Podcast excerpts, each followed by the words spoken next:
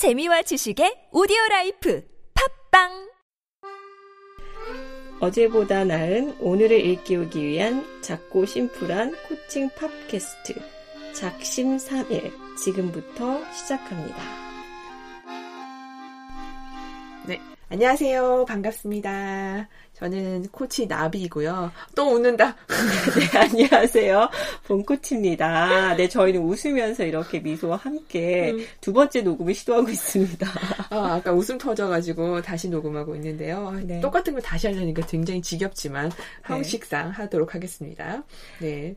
어, 지금 뭐 몇 주 만에 녹음을 하는 것 같아요. 그죠? 한 2주 되지 않았나요? 2주 더 된 것 같은데 2월 2월 말 정도에 2월 중순 아닌가요? 어, 2월 말 정도에 했고요. 네네. 네, 저희가 지난번에 아 마지막 녹음을 이야기하시는군요. 네네, 마지막, 마지막 회의를 생각했어요. 아, 네, 네. 마지막 녹음은 지금 상당 기간이 흘렀고요. 그렇죠. 저희가 뭐 지난주인가 2주 안 됐는데 어, 지난주였던 네, 네, 것 같아요. 네, 지난주에 저희가 녹음을 해서 만났다가 많이 이렇게 이야기를 하고 그냥 헤어진 경험이 있습니다. 그렇죠. 네. 이야기하고 피로해서 헤어졌는데, 어, 그래서 오늘 다시 새로운 마음으로 돌아와서 녹음을 하려고 자리에 앉았는데, 역시 이야기만 하고 헤어지게 생겼어요. 네. 네, 저희가 자기 사용 설명서라는 큰 주제를 가지고 진행을 하고 있고요. 지난번에는, 네, 이에 대해서 나는 누구인가 좀 찾아갈 수 있는 intro에 대해서 같이 말씀을 드렸습니다. 네. 그럼 오늘은 나를 알아가는 것에 대해 좀 하부 주제라고 할 수 있죠. 감정이란 무엇인가 그리고 음. 감정을 알아야 하는 이유는 무엇인가에 대해서 음. 한번 이야기 나눠보고자 합니다. 짧게 우리가 실행하기로 했던 거 점검을 하도록 하죠. 자, 어, 본 코치님 지난번에 뭐 하기로 하셨는지 기억하시죠? 네, 저희 블로그, 아, 제가 하기로 약속드렸던 것은 매일 블로그에 한 줄의 글을 올린다. 음. 그리고, 어, 스스로에게 한 가지 질문을 한다. 음. 그리고 운동한다였고요. 어, 블로그에 글을 올리는 것은 하루 빼놓고 다 했습니다. 음. 네, 그리고 나한테 하는 질문도 하루 빼놓고 다 음. 했고요. 근데 이제 운동은 너무나 아쉽게도, 네, 제가 이제 약속했던 것은 이제 구체적으로 팟캐스트 말씀 안 드렸지만, 네, 그 목표를 너무 도전적으로 잡았던 것 같아요. 아. 네, 그래서 잘 달성하지 못했습니다. 아, 그렇군요. 더불어 코치님이랑 얘기를 하다 보니까 우리가 약속을 많이 하지 않고 다음번에 부끄럽지 않기 그렇죠. 위해서 좀 집중적으로 한두 가지만 하는 것도 방법이겠다. 어, 그것도 굉장히 좋은 것 같은 게 제가 지금 사실 코치님하고도 약속을 했고요. 다른 코칭 그룹에 계신 코치분들과도 음. 약속해서 지금 한 다섯 가지, 여섯 가지를 하고 있어요. 그러니까 이렇게 집중도가 음. 확실히 음. 조금 떨어지는 게 있어서 조금 음. 정말 습관이 되기 전까지는 음. 줄여서 하는 음. 것도 필요할 것 같네요. 네. 뭐 지난번 팟캐스트에 팟캐스트 할 때 이야기를 한 적이 있긴 하지만 그 프랭클린이 네. 그 13가지 습관을 만들기 위해서 리스트를 만들어서 일주일 단위로 체크를 했던 얘기 말씀을 드렸었잖아요. 네, 네. 네. 그래서 첫 번째 주에는 1번 항목을 실행을 음. 해 보고 두 번째 항목 두 번째 주에는 1번과 2번을 실행을 하는데 2번에 좀 더 집중을 해서 해 보고 뭐 이렇게 네. 해가지고 아, 네. 매주 하나의 테마에 집중을 해서 그것을 각각 습관을 시켜보겠다. 그러니까 한꺼번에 다 집중하는 게 아니라 음, 네. 이런 게 불현듯 생각이 났는데 저도 지금 이제 일기를 쓰고 명상을 하고 운동을 하고 그다음에 잘하는 걸 성찰하겠다 네 가지 약속을 했는데 일기 쓰는 거는 조금 이렇게 좀 어느 정도 습관이 된 것 같아요. 그래서 일기를 쓰는 거는 이제 체크리스트에는 당연히 들어가긴 하지만 약속하는 항목에서는 빼도 될 것 같다. 어, 이게 졸업하셔도 어. 되는 그 단계에 이르신 거네요. 아니, 감히 그렇게 말하기는 어렵고요. 네, 그래도 조금 습관이 된것 네, 조금 같다. 습관이 된 것 같다. 아, 네. 그렇지만 우리의 스티커가 없으면 잘 안 할 수도 있기 때문에 스티커는 계속 유지하는 걸로. 네. 네.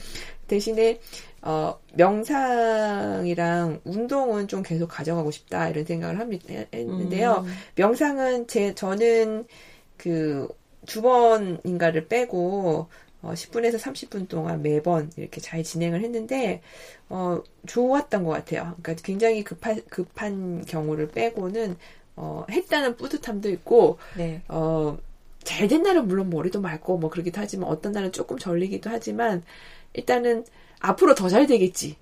오, 네. 앞으로 더 잘 되겠지라는 그런 희망감을 가지고 한다는 부분에서 만족스럽고요. 그다음에 뭐 운동은 저의 이슈이기도 합니다. 그래서 앞으로 당분간은 이제 팟캐스트에서 약속하는 건 운동을 계속 약속을 하면서 어 부끄럽지 않게 할 수 있지 않을까 이런 생각을 한번 해봅니다. 그리고 네. 예 잘하는 것을 성찰하겠다라는 거를 일기 쓸 때 다시 한번 강력하게 해보도록 하겠습니다. 네, 저희 둘 다 이야기 듣다 보니까 운동이 가장 아. 우리가 조금 집중해야 돼 음. 네, 그런 부분이 아닌가라는 좀 생각이 드네요. 네. 다음 팟캐스트까지 부끄럽지 않도록 음. 네, 한번 하는 모습을 음. 서로 서로 응원하면서 잘 음. 갔으면 좋겠습니다. 운동하면 어떤 느낌이 드세요? 아, 운동하면요. 네. 제 목소리 들으셨죠? 음. 어, 이런 느낌이 들어요. 코치는 그렇죠. 어떠세요? 하, 이런 느낌입니다. 저 많은 것을 얘기하죠. 하, 네. 어, 코치님은 하, 이거 저는 이건데 그러면 음, 혹시 음. 운동하면 어떤 감정이 드세요? 운동하면 느낌과 느낌이란 단어랑 감정이란 단어가 오늘은 굉장히 조금 다르게 들리네요. 아, 네. 감, 느낌이라는 거는 조금 더 가슴에 확 밀착이 되는 느낌으로 와닿아서 네. 어, 저절로 한숨이 쉬어졌고요. 감정이라는 말을 들으니까 조금 더 이 느낌보다는 피부에 착 밀착되는 느낌은 아니고 네, 조금, 조금 이렇게 떨어져서, 떨어져 있는 그런 네. 감정, 이렇게 객관적으로 이렇게 보게 되는 그런 것 같아요. 그래서 객관적인 걸로 이제 보게 되면 그래서 오히려 감정을 표현하는 단어보다는 느낌을 표현하는 네. 단어로 더 가까이 와 닿을 수 있는데 약간 무거움, 무거움 이런 느낌으로 음, 더 음, 음. 어, 얘기를 하다 보니까 우리는 아까 감정과 느낌이 비슷한 동의어로 갈 수 있지 않을까 이런 얘기도 막연히 했잖아요. 뭐 느낌이라는 거는 이제 한국말이 그 한글이고 네. 감정이라는 건 한자에서 왔다. 뭐 이런 얘기도 좀 그 녹음하기 전에 얘기를 했었는데 굉장히 좀 다를 수도 있겠다라는 생각이 불현듯 드네요. 어, 저는 받아들이기는 느낌이라는 것은 어찌든 감각을 통해서 아 무겁다. 음. 다. 음, 아. 음. 보다 체감각적인 느낌. 그러니까 네. 계속 느낌이란 말을 쓰는데 체감각적인 거인 것 같아요. 그러니까 몸으로 것들, 느껴지는 네, 어떤 몸으로 것들. 느껴지는 어떤 것들인 것 같고요. 음. 감정이라는 단어 떨어졌을 때 아, 불안해, 음. 아, 어려워, 음.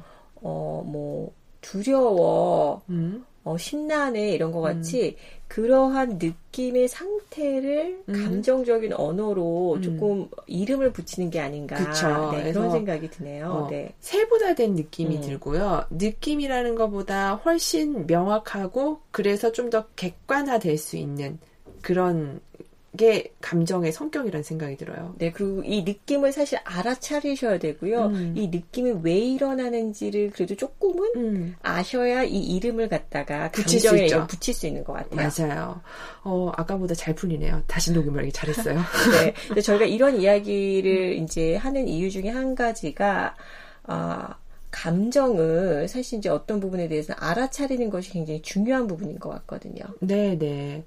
저 근데 사실 감정 이전에 느낌을 네. 알아차리는 그쵸. 게 아까 말씀하신 것처럼 느낌을 알아차리는 게 훨씬 먼저인 것 같아요. 마, 맞죠. 왜냐면 느낌을 알아차야 이것이 무엇인지, 알 수, 네. 어, 성찰할 수 있게 되고 그게 네. 감정을 알 수 있게 되고 그다음에 이 감정이 어디서 왔는지 알 수 있게 되고 뭐 이렇게 네. 쭉 순서대로 가볼 수 있을 것 같은데 어, 말씀을 나누다 보니까 얼마 전에 어디서 읽었던 책인데 느낌 지능이라고 얘기를 하더라고요. 아, 느낌 지능이요? 네네. 아, 감성 지능이라는 건 들어봤는데 느낌 지능이라는 게 네, 있군요. 네.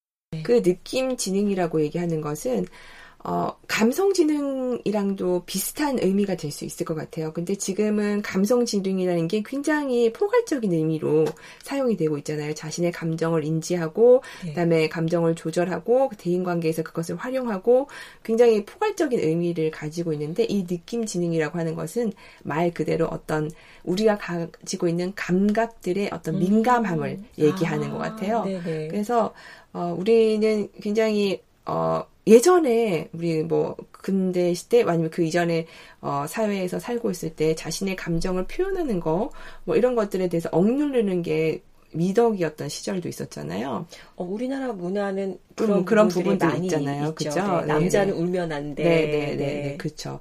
그렇기 때문에 우리의 그런 감정을 이제 표현하고 조절하고 이런 지능 그 그런 능력들이 덜 개발됐다라고 볼 수도 있을 것 같은데 느낌은 그거보다 조금 더 미묘한 느낌 지능이라고 하는 것은 훨씬 더 미, 미묘한 그 찰나의 그 어떤 어, 느낌까지도 알아차리는 민감성을 얘기하는 느낌 sensitivity 그렇죠. 같은 네, 느낌이 네, 드네요. sensitivity 네. 같은 그런 음. 느낌으로 어, 저는 이해를 했습니다. 굉장히 또 흥미로운 것 같고요.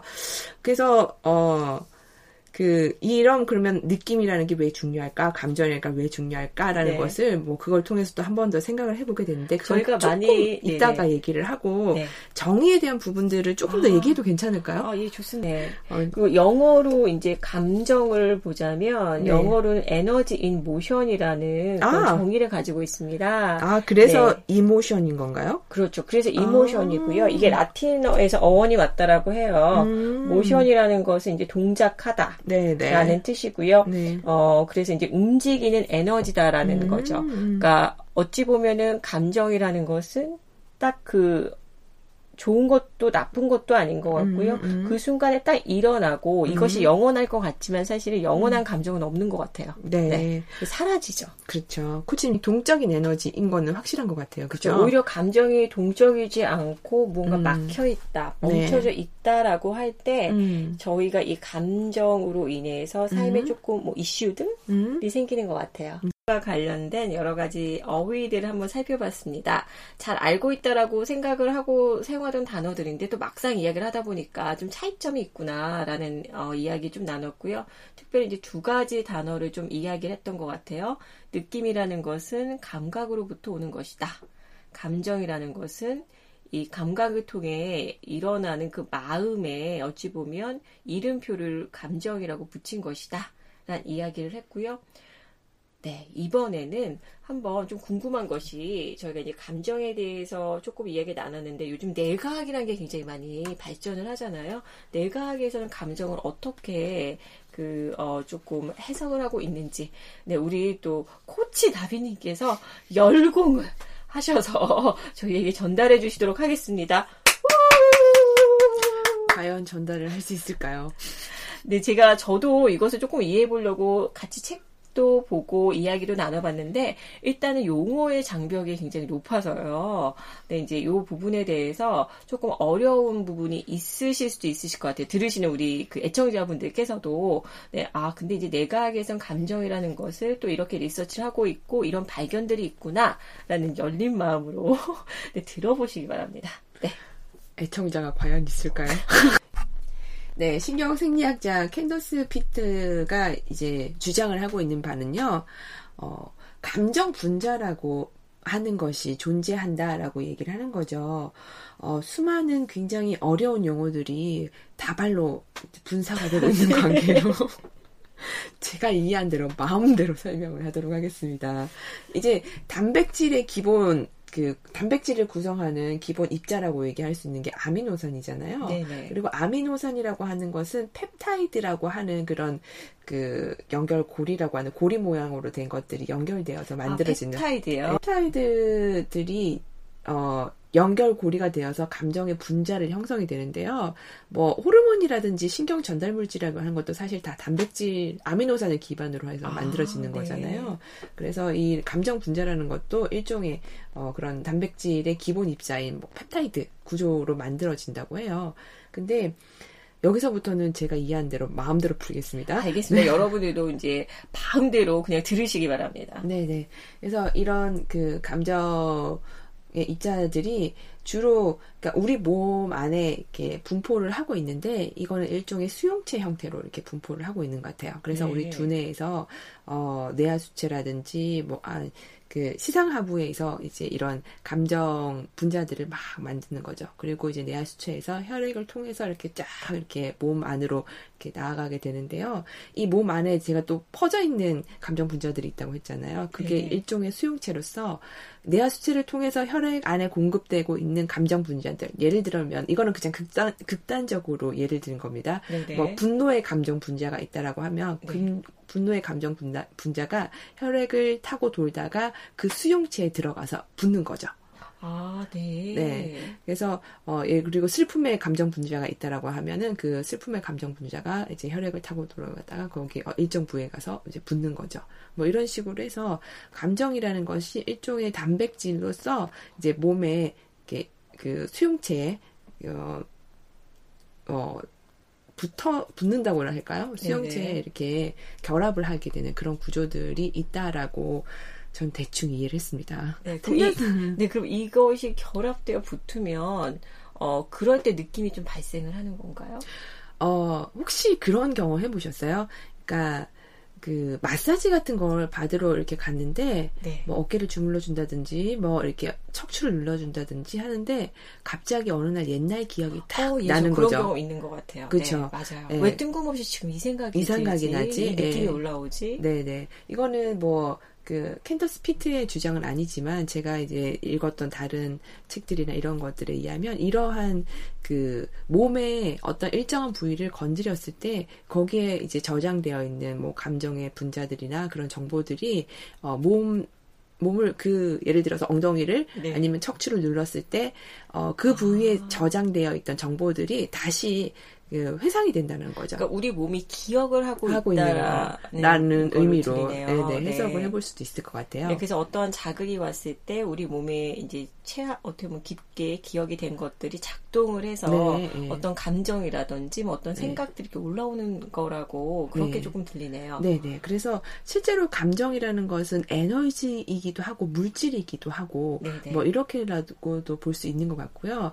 약간 유사한 의미로 그, 가, 예를 들어서 한의학에 간이 나쁘면 화를 잘 낸다. 아니면 아, 네. 화를 많이 내면 간이, 간이 나빠진다. 나빠진다. 그런 얘기들이 있잖아요. 그게 예. 어, 일종의 그렇게 해석을 해볼 수가 있는 거죠. 우리의 두, 그 감정 분자들이 혈액을 타고 가서 가, 수용체가 간에 있어서 아마 그 간에 붙게 되고 이게 간을 나쁘게 할 수도 있고 뭐 이런 얘기들을 쭉 이어가서 어, 유추를 해볼 수 있을 것 같아요. 네, 어 그렇게도 연결이 될 수 있겠네요. 네. 네. 이거는 사실이 아니라 유사 과학일 수도 있습니다.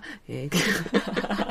저의 그냥 어, 이해한 바에 따라서 마구 추론을 읊어대는 거연, 것, 것이니까요. 그렇게 이해해 주시면 될 것 같고요. 네, 그래서 어찌됐든 이 감정에 대해서 이제 과학적으로도 무언가 조금 이제 분석을 하고 그 이유들, 그리고 어떠한 좀 이렇게 뭐 화학 반응들이 일어나는지 이러한 어, 좀 리서치들이 많이 일어나고 있는 것 같고요. 어, 조금 더 이런 리서치들이 좀 잘 많이 되어서 정말 이 감정의 원인이 무엇인지 아니면 어떠한 형태로 정말 우리 안에서 이런 것들이 생성이 되고 또 우리가 조절할 수 있는지 이런 걸 좀 알면 좀 음. 속이 시원하겠다.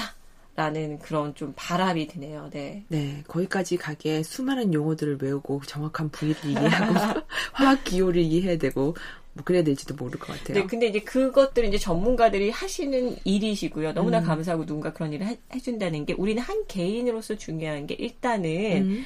어, 우리가 그런 수많은 인체 구조와 화학 물질을 모르더라도 사실 감정은 내 안에서 일어나는 거잖아요. 그렇죠. 그리고 그것은 본인이 알아차리시는 거죠. 왜냐하면 음. 내가 내 몸은 제일 잘 아니까. 그렇죠. 그 원인도 어찌 보면 본인이 가장 잘 음. 아실 수 있을 것 같아요. 네. 그래서 저희가 개인적으로 조금 더 충만하고 때 그리고 어, 더 긍정적으로 어찌 반응하기 위해서 내 감정에 대해서 잘 아는 거 음. 그거 참 중요한 부분인 것 같습니다. 네, 그렇습니다. 근데 감정이라는 게 네. 여러 가지로 이렇게 분 분배 아니 그 분류를 해볼 수가 있잖아요. 뭐 네. 뭐 기쁨, 슬픔, 네. 노염, 음, 음, 흔히 음. 얘기하는 희노애락 뭐 이런 네. 걸 비롯해서 여러 가지 감정들이 있는데 이런 감정들이 왜 긍정적인 감정도 있고 약간 부정적인 감정도 있고 긍정 부정이라고 표현하기 어려운 어떤 중립적인 네. 감정들도 있잖아요. 음, 음, 그렇다고 한다면 좋은 감정이 좋은 건지 나쁜 감정은 나쁜 건지 어, 어떤 그런 네. 이렇게 규정을 할 수 있는 걸까요? 저는 제가 굉장히 마음에 드는 그 예전에 책이 있었는데 저자가 기억이 안 나네요. 근데 그 음. 책에서 이야기하는 것은 감정은 좋은 것도 아니고 음? 나쁜 것도 아니다. 음. 그 순간에 어찌됐던 어떤 느낌이나 이런 것들을 가지고 있는 건데 저희가 꼬리표를 붙이는 것 같아요. 아, 좋은 기분은 아, 네. 좋은 감정은 좋다. 네, 좋은, 좋은, 느낌은 좋다. 이렇게 네, 네, 네, 네, 네. 그런 의미가 있는 것 같고요. 어, 긍정적인 감, 그러니까 감정 크게 두 가지가 있는 것 같아요. 뭐 음. 긍정적인 감정, 부정적인 감정이라고도 볼 수 있고, 음. 제가 좋아하는 표현 중에 하나는 사랑으로 다가가느냐, 두려움으로 다가가느냐. 음. 어떻게 보면 사람이 가장 움직이는 큰 동기부여 중에 한 음. 가지는 사랑이라는 어떻게 보면 긍정적이라고 볼 수 있겠죠. 그런 에너지와 좀 부정적이라고 볼 수 있는 두려움이라는 에너지가 있는데요. 그렇게 크게 두 가지 안에서 그 에너지의 어떻게 보면 양에 따라서 음. 네, 뭐 예를 들면은 두려움의 굉장히 어, 극단적인 에너지는 분노라든지, 음. 근데 이제 어, 두려움이지만 조금 더 그 에너지가 낮은 것은 음. 예를 들면 슬픔이라든지 연민이라 연민 좀 중립적일 음. 수 있겠네요. 이렇게 음. 에너지의 스펙트럼은 그 안에서 굉장히 다양할 수 있죠. 음. 감정이라는 것은 좋은 음. 것도 나쁜 것도 아니다 이렇게 네. 얘기를 해주셨는데 네. 왜그 데이비드 호킨스 박사가 네. 쓴그 책 제목이 갑자기 생각이 안 나는데 의식 의 수준인가요? 그 네. 흥미롭게 접근을 하잖아요.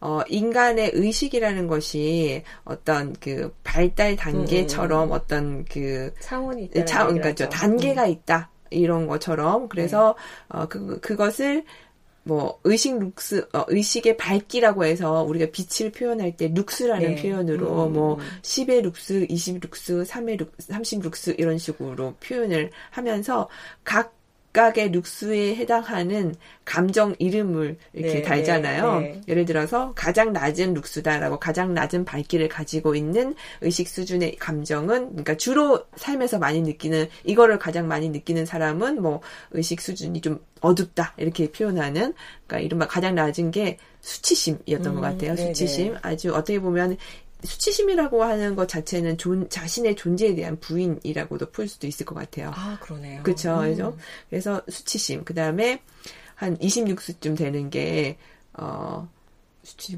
죄의식. 음. 그렇게, 이런 네. 식으로. 그래서 그 마이너스 단계에 있는, 그러니까, 어, 어두움의 단계라고 얘기할 수 있는 그런 이제 의식, 그 감정들로 쭉 배열된 걸 보면은 우리가 흔히 얘기하는 부정적인, 부정적인 감정들인 네. 거고요.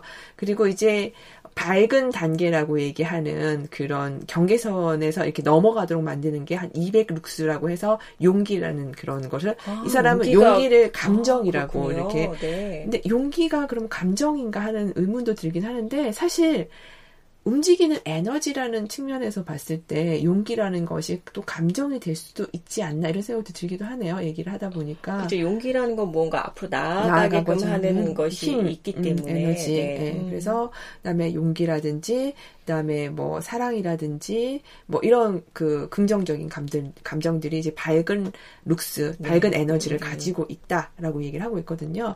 사실 좋은 것도 나쁜 것도 아니다라고 보는 관점도 있지만 이것처럼 그렇죠. 어, 단계별로 어, 단계별로 네. 감정의 수준에 따라서 그 사람이 어 그, 그 사람의 의식 수준을 볼 수 있다라는 음. 그런 관점도 있는 것 같아요. 그러네요. 네. 네.